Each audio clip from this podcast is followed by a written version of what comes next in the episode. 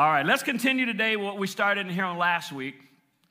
If you missed last week, we, we started a new series uh, entitled Life Hacks from Proverbs. And I told you it's going to be a three week series. Actually, after I've spent some time praying about it and talking with Pastor uh, David John, the pastor of our church in Detroit, we, we teamed together to, to, to, preach the same series. We both sensed that we need to extend this a little bit further. So we're not going to end this next week. We're going to uh, let Chris Durso come on June the 4th, and we're going to pick back up with this after June the 4th because there's just so much in this book of Proverbs. And I was going through trying to figure out, well, which, which ones are the most important? And I'm like, man, I, I want to preach all of this.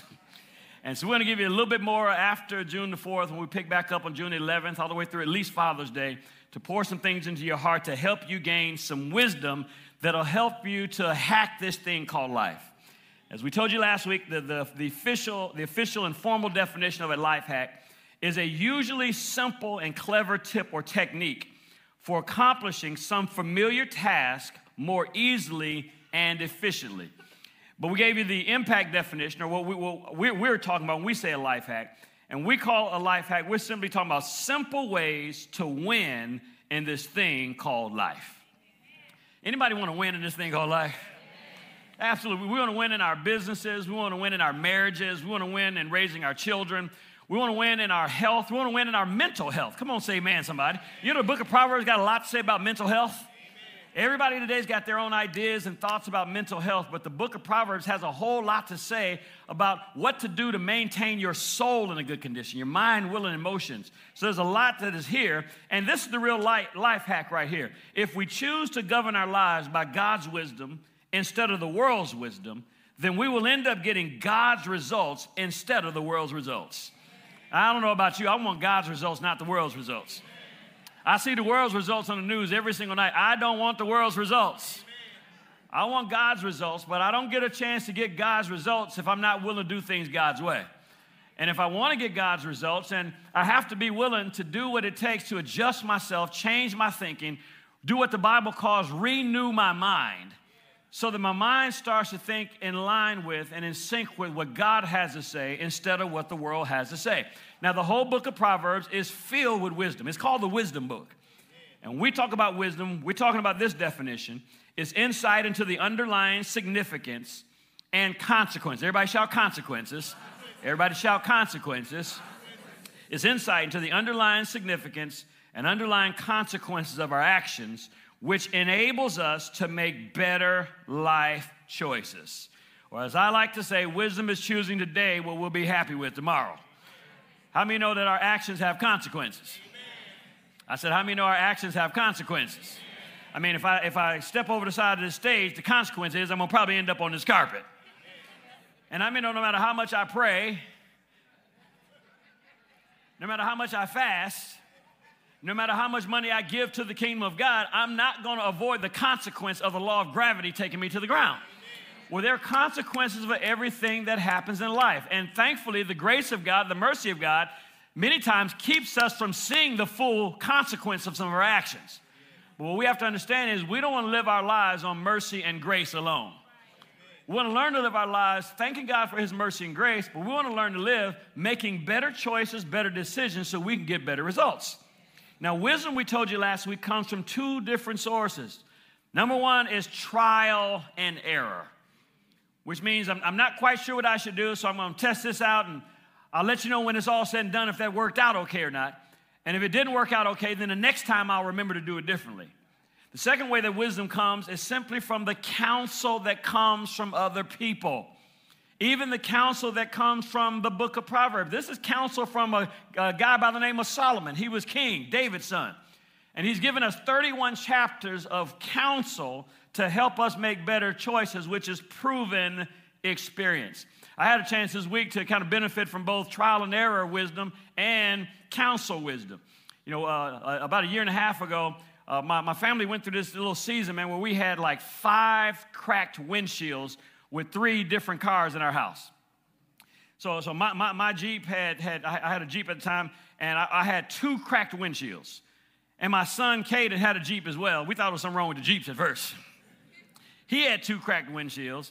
And then my wife had one cracked windshield. So, you know, you had a crack in the windshield, you're driving down the highway and you hear a little pick. don't really know what it is. You get home and you see a little bitty chip, and then a few days later it starts spreading. Well, you can't drive like that, it's dangerous, so we have to go and take it into the shop, get the whole windshield replaced. Did that, got home, and you know, a few weeks later, pick again. Windshield cracks again and spreads again. That happened to two of my uh, uh, windshields, two of my sons, and one of April. So, well, we did that and went through five different windshields having to be replaced. Well, this past week, I was driving into work, and I look up and I'm behind this truck, and the truck had a, a, a sign on the back of it. They, they, should have a picture they can put on the screen. Uh, I'm not sure if you can read that, but, but the, the, the fine print says, Stay back 200 feet not responsible for your windshield. if you look at the angle of this picture, I'm taking it from an angle because I'm in the other lane. Well, I started off in the lane right behind that truck. And when I looked up and read that sign, how many know wisdom kicked in? Come on, wisdom kicked in. It's wisdom from trial and error. I've been there, done that. I got the t shirt. And then it's wisdom from counsel because whoever's driving that truck is telling me you can keep your behind back there if you want to. You're going to end up having to replace another windshield. So, guess what I did? I put my blinker on and I changed lanes. So, I am hoping today that with the word I'm getting ready to give you, that somebody to put your blinker on. Let wisdom kick in. Come on, somebody, and just change lanes. Get away from behind whatever destruction is trying to come your way and let wisdom show you a better way to do it. Shout amen, somebody. Amen. So, our message title today for week number two of this is what, is what I'm calling Stranger Danger. Stranger Danger. When, when our kids were young, there was this little video series we had each of them watch, and it, it, it was teaching them about strangers. And uh, the little kids be on the playground, somebody would approach them, and they, they, would, they told them to yell out, Help, you're not my dad. This is not my mom. Stranger danger, stranger danger. And it was supposed to be a warning so that anybody around, any adults around, would know that this kid is saying, I'm in distress. Somebody's talking to me who shouldn't be talking to me. Well, the Bible has a whole lot to say in Proverbs about stranger danger. And in fact, the Bible talks about a strange person that it refers to as the strange woman. But can we just get honest? The Bible calls it a strange woman because of the time it was written in. There's some strange women and some strange men out here today. Come on, let's be equal opportunity in this place. So, reading from the book of Proverbs, chapter 2, verse 16, it says, Wisdom will save you from the immoral woman. The King James Version says, The strange woman. Everybody say, Strange women strange. and strange men. Strange. Come on, say it again strange women strange. and strange men. Now, tell your neighbor, say, Hello, neighbor. Hello, neighbor. Don't get uncomfortable sitting next to me, I ain't talking about you.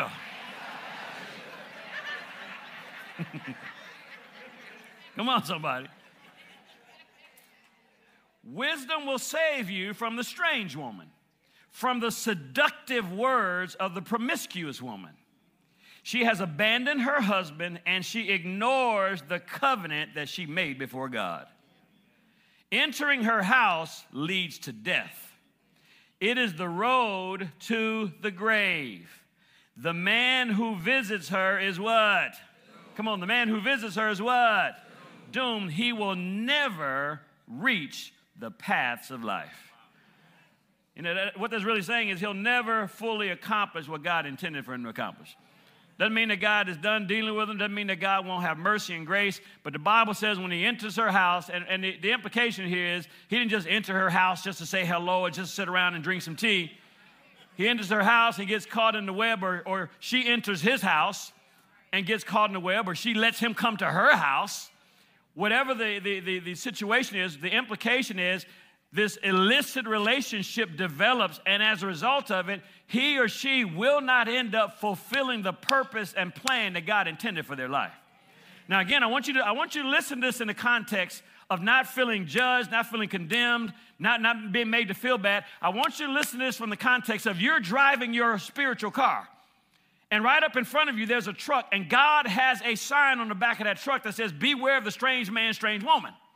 So, what I'm hoping is by the time we get to the end of this message, you will put your blinker on if that fits you and you're going to change lanes. Just, just get it out of the way so that the enemy will not be able to do what he's intending to do. The Bible has a whole lot of warnings concerning relationships. All throughout Proverbs and other parts of the scripture, the Bible warns us about relationships and, and how to interact. One of the big warnings we get is in 1 Corinthians chapter 6, verse 18, where it simply says this it says, flee fornication. Everybody say, flee fornication. Come say it again, say, flee fornication. What, what that means is don't play around with fornication. Come on, don't tiptoe around fornication. Don't pet fornication. It means get on your bike, get on your motorcycle, ride out of Dodge, get away as fast as you can. Now, when we define or describe fornication, let's make sure we're all on the same page. The word fornication comes from a Greek word, which is porneia. Porneia is where we get our English words pornography from, actually. Porneia. And this is what it means, because I think we need to put it in a proper context. It is inappropriate sexual activity. Inappropriate sexual activity. Can I get an amen in this church? Amen. I thought everybody left and went to the movies or something at the same time. Everybody. inappropriate sexual activity, and it refers to, watch this, it refers to all, somebody shout all, all, all sexual activity outside of a God ordained marital union. And it includes, so everything here is included in this.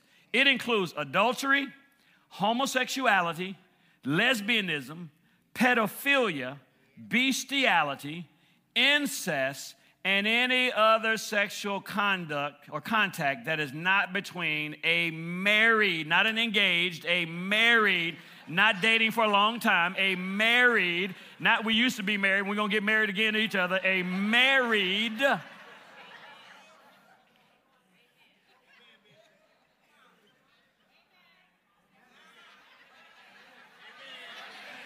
a married husband and wife. And I got to be this, this particular because remember, we're trying to compare God's wisdom and the world's wisdom. And the world's wisdom today says if it feels good to you, just do it. The world's wisdom has thrown out all kind of boundaries. There are no more boundaries.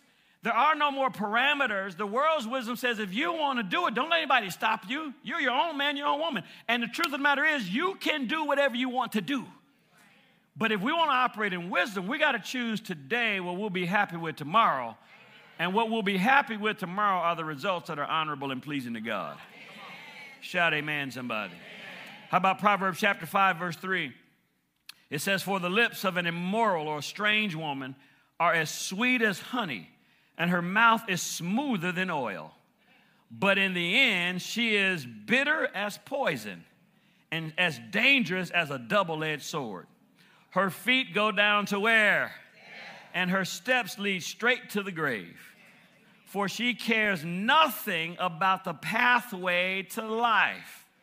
She staggers down a crooked trail and doesn't even realize it. Again, don't, don't, don't let's not allow the, King James or our, our, our, Bibles to just pick on women because this same thing can be said about the strange man. He doesn't, he doesn't care about your purpose.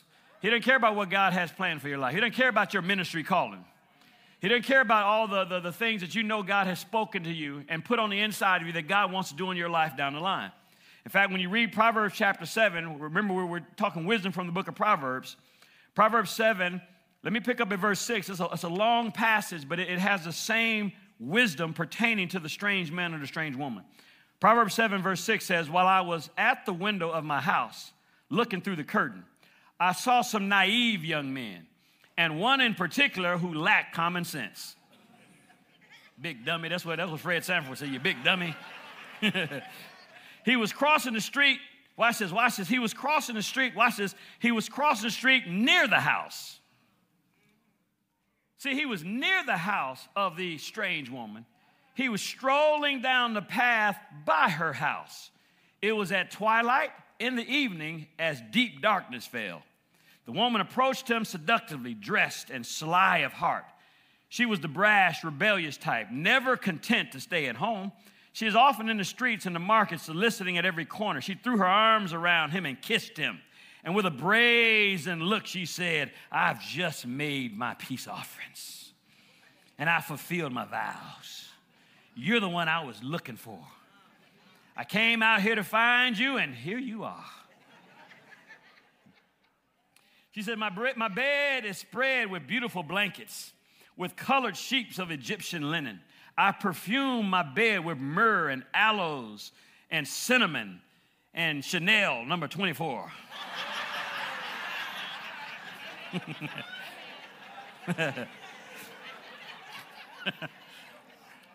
Come, let's drink our fill of love until the morning. Watch this. Let's enjoy each other's caresses, for my husband is not at home. He's away on a long trip. He took his wallet with him full of money and won't return until later on this month. So she seduced him with her pretty speech. She enticed him with her flattery. He followed her at once like an ox going to the slaughter. He was like a stag caught in a trap, awaiting the arrow that's going to pierce his heart. He was like a bird flying into a snare, little knowing that was going to cost him his whole life. Watch this. Here it is. Here's the wisdom. This is, this is Solomon talking. So listen to me, my sons. Pay attention to my words. Do not let your heart stray in her direction.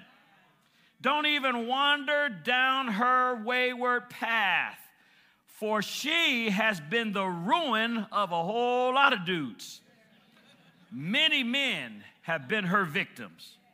Her house is the road to the grave, and her bedroom is the den of death. Come on, you can't say it any plainer than that. What is the Bible saying? The Bible saying just stay away from it altogether. Don't even head down the pathway. See, the, I pointed out to you that the Bible says about this young man who had no common sense. He was going in the direction. He, there's nothing that indicates his intention was to end up in her house but he's going too close to her house.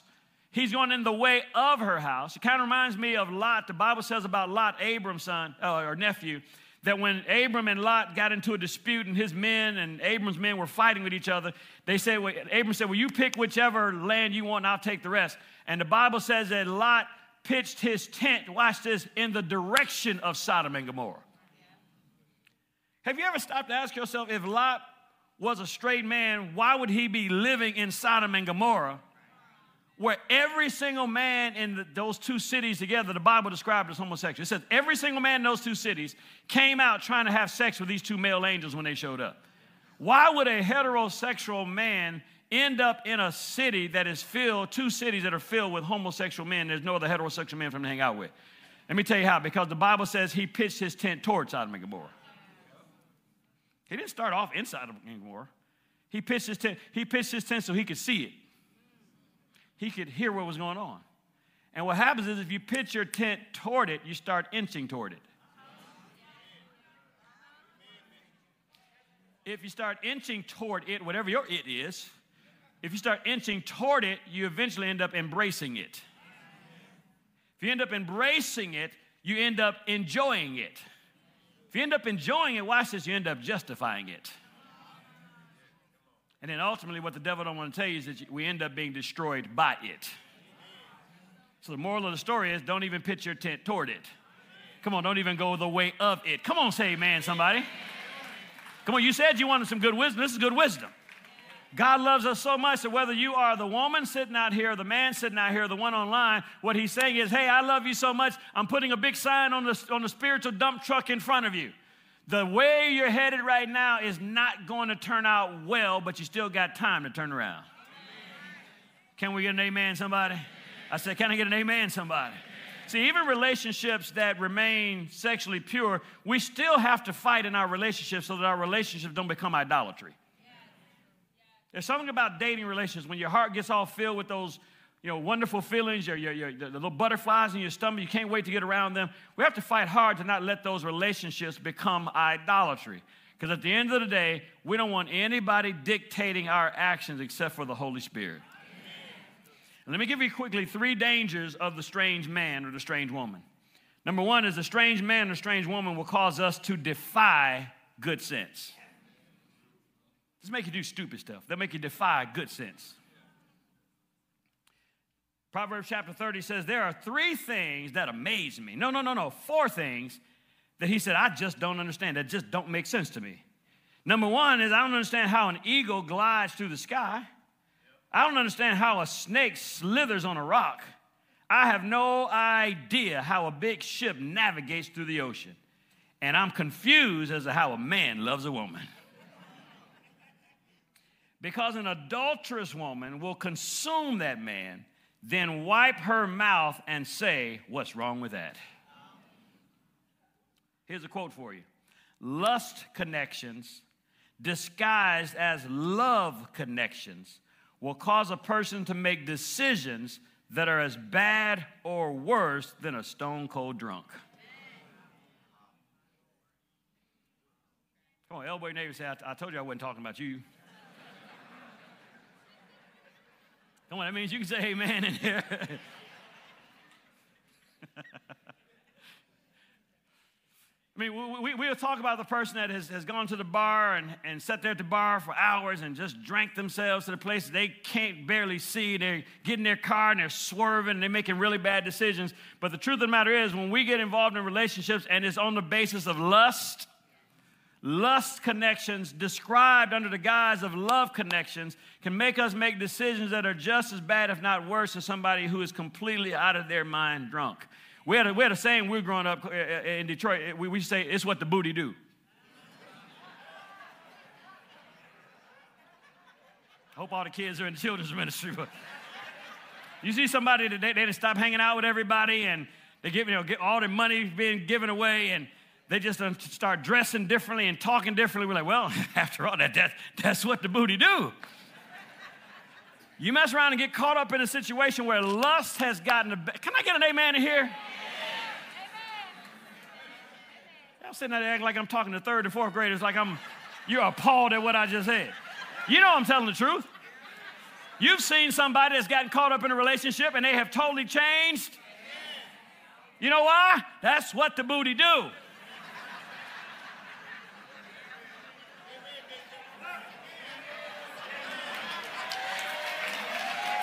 Anybody remember the movie Harlem Nights? Y'all remember Harlem Nights? Y'all remember when Richie? If you don't, if you, you go watch it later on, Richie connects with Sunshine, and Sunshine's trying to trip him up because they need to get a code or something from him, a key or something, and she's got him in the hotel, and she didn't put it on him for a few days. Richie picks up the phone and calls home. His kids answer. Say, Sarah, where's your mama? Mama get on the phone and say, I ain't never come back home. Why? Because watch this, when that lust kicks in, it'll put your mind on numb. Come on, somebody. It'll make you do things that defy logic. I'm preaching better than you saying amen. Second thing about the strange man or the strange woman is it'll cause you to jeopardize what we know matters the most to us. Our family, our friendships, our career, our ministry are typically the things that we say mean the most to us. But the truth of the matter is, in Proverbs chapter 51, actually, let me, let me, let me give this to you. You got to ask yourself this question Am I willing to sacrifice this in order to enjoy that? Come on, you, you go home and see your kids. Ask yourself, am I willing to sacrifice this? You see yourself operating in your calling, in ministry. Am, am, I, am I willing to sacrifice this? When you look at the business you built and the reputation that you worked so hard, the trust that you've garnered. Again, I'm not trying to throw shade at you because temptation comes all of us. What I'm trying to do is give you a, a, a filter, a, a framework that when temptation shows up, process it this way Am I willing to sacrifice all of that in order to get this? Is this right here worth everything that I'm getting ready to roll the dice and potentially jeopardize. Amen? I said, Amen. amen. See, here's, here's, a, here's a red flag in, in a dating relationship.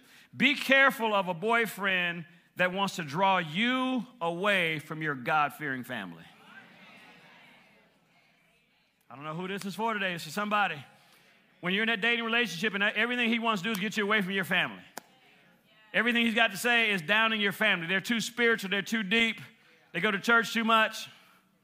And he's trying to segment you, get you away from your God fearing family. You know why? Because your God fearing family, come on, are giving you wisdom and balance. And a manipulator can't deal with balance that is coming your way. So the manipulator tries to get you away from the people who are depositing wisdom into you. Because if you get enough wisdom deposited into you, you're going to see right through this film that he's trying to put in front of you, and you're going to be able to recognize him for who he really is. I'm preaching real good right here. So when you get around somebody, and every time they get around you, they want to get you away from your family, it's a red flag. When April and I first started dating, man, one of the things her mother loved about me actually is that all the other knuckleheads she used to try to date, all the losers,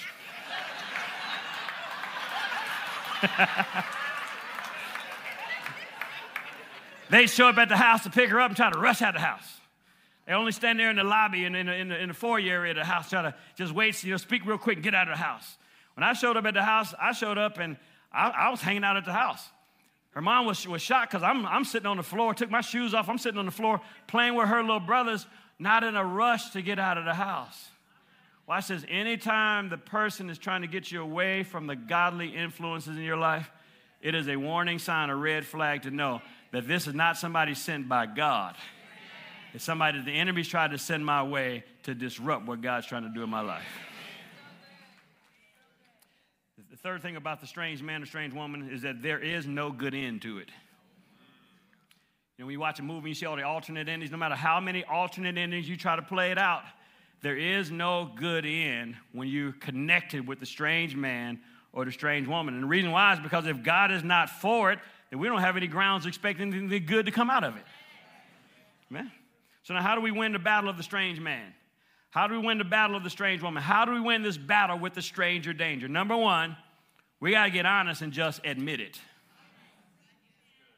Come on, let's just, just get admit eh, get honest and admit it. Here's a quote for you. We can never get free if we can never get honest. You missed some good opportunities amen. We can never get free if we can never get honest. Psalm 51, verse 17 says, The sacrifice you desire, God, is a broken spirit. You will not reject a broken and a repentant heart, O God. Uh, I love this quote from my pastor, Pastor Chris Hodges. He said, God never asks us for perfection. What he asks for is transparency and humility. God's not asking you to say, I'm never tempted. Any, anybody, especially any man that tells you they're never sexually tempted, they are a lie. You're lying through your teeth. I never notice women. You lying dog. I ain't gonna lie, I do. I notice them. I'm a grown man. I notice women. Here you go again, acting shocked.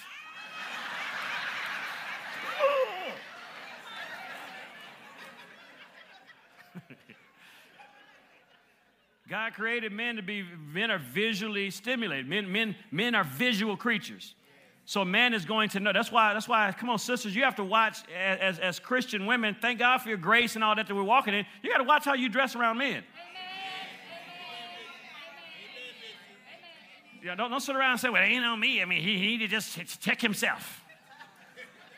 Well, I mean, don't walk out the house like you looking for a pole on the way to the grocery store somewhere.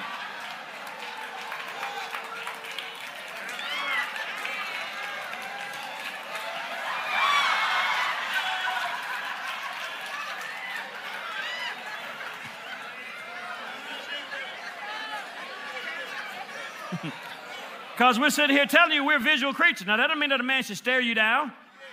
And for a man, there's nothing wrong with the first look. The, the problem is when the look continues. Men, we have to learn how to turn your gaze in another direction, redirect your focus. But any man that tells you that they have never been tempted or don't, doesn't notice other women, that that's just not going to be true. And what we have to do is recognize that I got to learn how to admit where my weakness is. We have to learn how to admit the things that could come our way. And one of the best people to admit it to is your spouse, because they will make sure that you get delivered.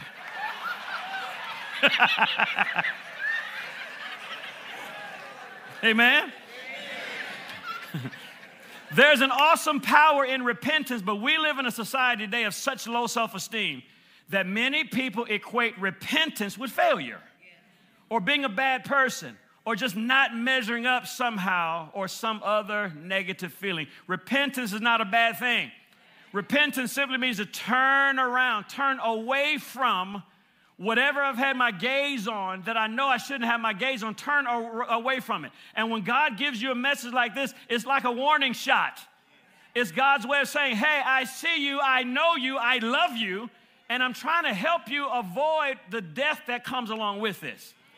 My good friend Myles Munroe, who's in heaven today, man, before he went to home to be with the Lord, he used to say this. He said, To repent is simply to come back up higher where you belong. No, to, to read, the, the, the, prefix reads to, to, do it again. And he made it, it took a spin off of the penthouse. You know, penthouse is the top floor. To repent, it just means let me come back up here where I belong. I, I'm made to sit in heavenly places in Christ Jesus. So I, I shouldn't be dabbling down here in death and destruction things that could bring harm to me or to the things that matter most. Let me come back up higher to where I belong. First step, we got to admit it. Second thing, we got to avoid it. Avoid it. Matthew 5 29 says, So if your right eye causes you to sin, take it out and get rid of it, throw it away. It's much better for you to lose a part of your body than to have your whole body end up in hell. If your right hand is causing you to sin, cut it off and throw it away. Much better for you to lose one of your limbs than to have your whole body go off to hell. Now, he's not literally saying to stick your thumb behind your eye and pluck it out or, or chop your hand off, unless literally you need to do that in order to survive. What he's saying is make, take some drastic measures. Kind of, what he's saying is stop playing around with it. What he's saying is admit it, and now let's get away from it. Know yourself enough to get away from it. Avoid it. You are not strong enough, and neither am I, to deal with it. What he's saying is stop flirting with death. Proverbs chapter 6, verse 27 says, Can you build a fire in your lap and think it's not going to burn your pants up? Hmm? Think, think about that for a second. You sit right there now, you pull out a little lighter, you and then get shocked because your legs are burning? Hmm? Can you walk barefoot on hot coals and think you're not going to end up with blisters on your feet? Of course not. I remember back in 20, 2018 when Colin Kaepernick was uh, uh, you know, having his, his, his protest, he was kneeling, and, and Nike was still sticking by him doing some commercials. There, there were a number of people, I, am not even sure if these were real, if their videos were doctored, but there was a lot of videos out there of people who were deciding that they're going to burn their Nikes. But if they, they weren't taking them off burning them, they were burning them while they still had them on. I remember the first time I saw the video, all I thought was, you big dummy, you. Because if you're trying to get rid of your Nikes, but you're trying to burn them while they're still on your feet, that's not just hurting your Nikes, that's going to hurt you too. Why? Because you cannot be that close to the fire and think the fire won't eventually end up burning you as well. So, what is he saying? He's saying take drastic measures. That means if you have to, if, if the problem that is such a huge temptation for you is your next door neighbor or the person across the street, hear me out. Take drastic measures. Move. If you haven't figured out how to put enough of a barrier there, a wall there, so you never find yourself in temptation again, it is worth moving. See, and I know that's like, I ain't leaving my house, but what God is saying is, rather than let your whole life get destroyed, because if you keep down the path where you're on right now, you're not going to enjoy that house. You're going to be talking about how to sell it and split the proceeds. So what he's saying is, if, it, if the problem is right there in your neighborhood, be willing to move. If the problem is on your job, and you can't get transferred to another area and the temptation is still hitting you right there in the face, be willing to change and go to a different job if you had to. Watch this. If, if, if your issue is on social media, get off of social media if you have to. Social media is not for everybody. And even if it is, social media is for you, watch this. Everybody needs some checks and balances on their social media. Somebody else needs to have your password and have the ability, if they chose to, come on, somebody, to be able to look in and see what's going on in your inbox. We ain't talking about what's on the wall where everybody can see it. We're talking about what's happening behind the curtain in the DMs. You better say, man, stop squirming out there. I'll, I'll preach all day long right here. And see, the thing is, God loves us so much that He's willing, He's willing, watch this, to put us in a position like we are today to hear wisdom so we understand there are consequences to my actions. So if I don't want the bad consequences, watch this, I have time today, I need to change my actions. Here's the last one. So we got to admit it, number one, avoid it, number two. Number three, account for it. Account for it. In other words, be accountable. James chapter 5, verse 16 says, Make this your common practice. Everybody say common practice. Come on, everybody say common practice. You know what common practice means? That means do this on a regular basis. Confess your sins, watch this, to each other. Now, I know we've grown to a place we don't mind confessing to God because we know God loves us, He's got grace. But what he said is don't just confess your sins, your missteps, your, your, your, tempta- your areas of temptation to God. Confess it to each other. And I don't mean lean to the neighbor next to you and tell them right now because you might not know if you can trust them. but everybody needs somebody that you can keep it 100 with. And they're not going to look at you like you're some alien because you've been able to be honest about where you really are at this moment. Confess your sins to each other and pray for each other. Watch this. So you can live together, you can live whole, you can live healed. Maybe one of the reasons why we don't see more Christians living together and whole and healed is because we don't have more Christians confessing their weaknesses to another human being.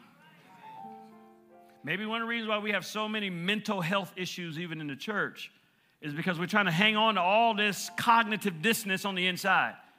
Our heart knows what's right to do, but our actions and our thoughts are trying to lead us somewhere else. And we're trying to manage all that internally instead of just slowing down and having a good confession party, man. Just be honest. Just have a word vomit with somebody. Tell them, I need you to sit down. I need you to, to brace yourself. I, I need you to give me space to be a human being for a second. Let me just tell you who I really am. Doesn't mean I don't love God, doesn't mean I'm not anointed. This is where I am right now. I need to be honest enough so you can hold me accountable. I need you to ask me some questions every now and then. I need you to ask me how you're doing with that thing we talked about. Confess it to somebody.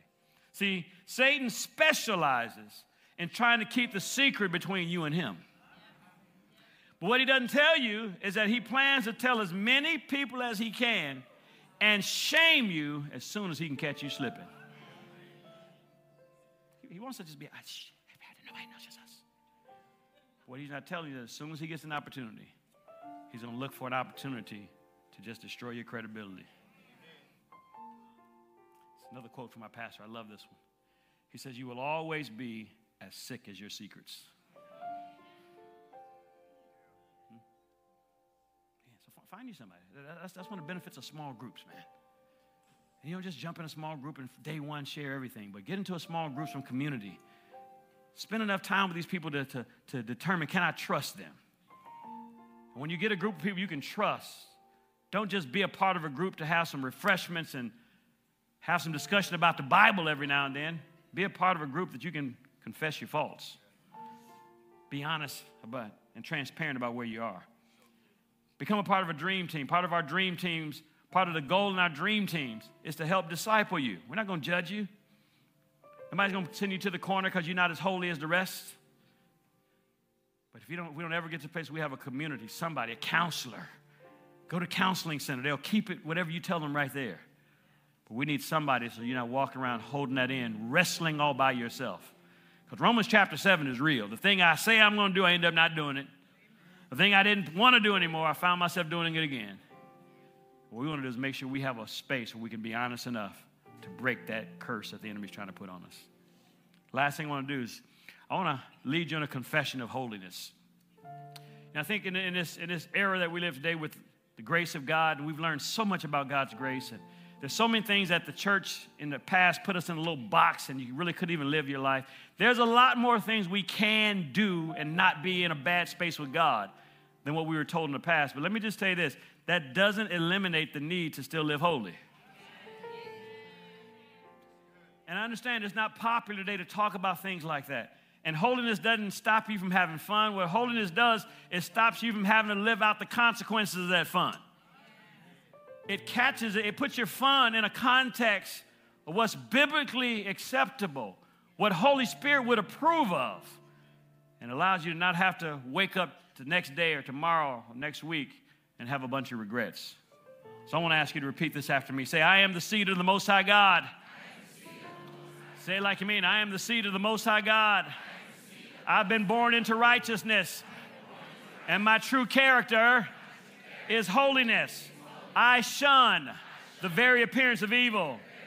I have learned that fornication is inappropriate sexual activity, and it refers to all sexual activity outside of a God ordained marital union. I know that fornication is sin, and failing to flee fornication is sin. And I know that the paycheck for sin is death. So I make a conscious decision today that I will not get paid.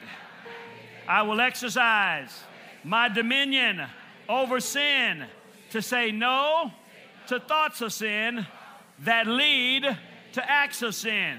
I repent of anything. Come on, I repent of anything that has been in my life prior to today, and I seek the strength of Holy Spirit to help me walk in godly purity.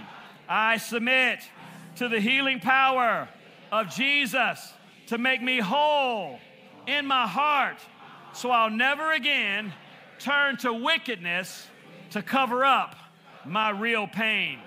David said in Psalm 101, I will set no wicked thing before my eyes. I agree with David, and so I choose to guard my heart and the heart of my children. I resist the strange woman, the strange man, and any other distraction that would try to rob me of God's best. Holiness increases my capacity for the blessing.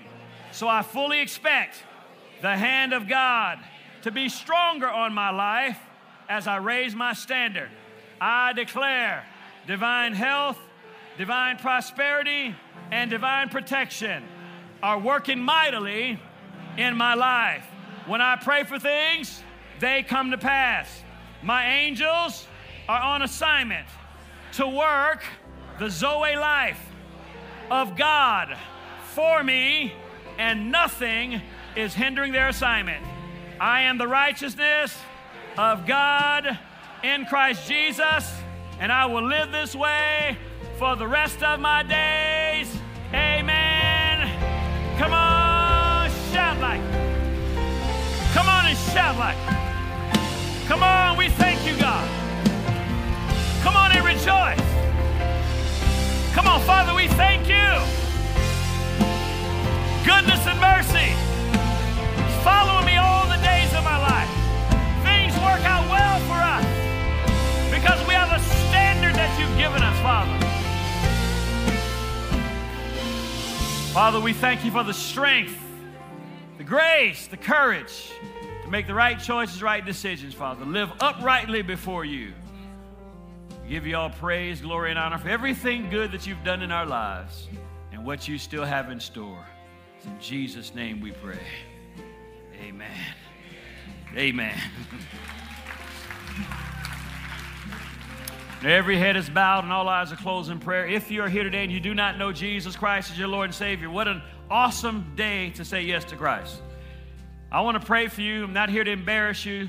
Certainly not here trying to say that anybody else here is better than you. I just laid it all on the line and tell you we all have issues. We all have things we got to work on. But the truth of the matter is, no matter how much we work on them, our good works would never earn us heaven. You must be born again. What does it mean to be born again? It means that I've made a decision to surrender my heart, surrender my life to Jesus Christ. And when I do so, the blood of Jesus that He shed on my behalf, it's applied to every one of my sins which means when I breathe my last breath, I don't have to go to hell to pay the price for my sins on my own. So, right here, right now, whether you're in the room or you're online, I want to ask you, ma'am or sir or teenager, are you ready to surrender your life to Jesus Christ? Are you ready to give it all over to Him? He's not asking you to promise that you'll never make mistakes again. He's asking you to promise that you'll surrender your life to Him. You'll be transparent before Him, and you'll just have some humility to recognize you need His help and His grace. So, wherever you are in the room or if you're online, I'm going to count to three here in just a moment. When I get to three, if you're ready to surrender your life to Jesus Christ, I'm going to ask you to raise your hand as high as you can. I'm not going to embarrass you. I'm not going to trick you and ask you to come up here to the front of the church. I'm just going to pray for you right there where you're sitting or right there where you are on the other side of this camera. But when I get to three, I'm going to ask you to be bold and courageous because you don't know if you'll ever see tomorrow without Jesus Christ in your heart. So don't promise yourself you'll do it next time. Promise yourself that right here, right now, you're going to surrender your life to Jesus Christ. I'm counting to three. One, two, three. Go ahead, lift up your hand if that's you. Beautiful. Thank you. Thank you. Thank you. See that hand there? Thank you. Another hand there in the back. Beautiful. Come on, who else? Or raise your hand. You're saying, Yes, I want Jesus Christ. Yes, I'm ready to surrender my life to Him. Yes, I'm ready to make a commitment to Him right here, right now. Anybody else before we pray? Anybody online, just raise your hand right there at home. Even if you're by yourself, still raise your hand so heaven can put it on record that you're saying yes to Jesus. Anybody else before we pray? Beautiful. If you raise your hand, I want you to whisper this prayer right there at your seat. Say, Dear God in heaven, thank you for loving me. Thank you for sending Jesus to die in my place. He paid the price for my sin but you raised him from the dead. And I know he's alive right now. So, Jesus, come into my heart now. Save me. Forgive me. Make me brand new. I surrender my life to you for the rest of my days. And according to the Bible, I am born again. Amen. Come on, Impact, put your hands together.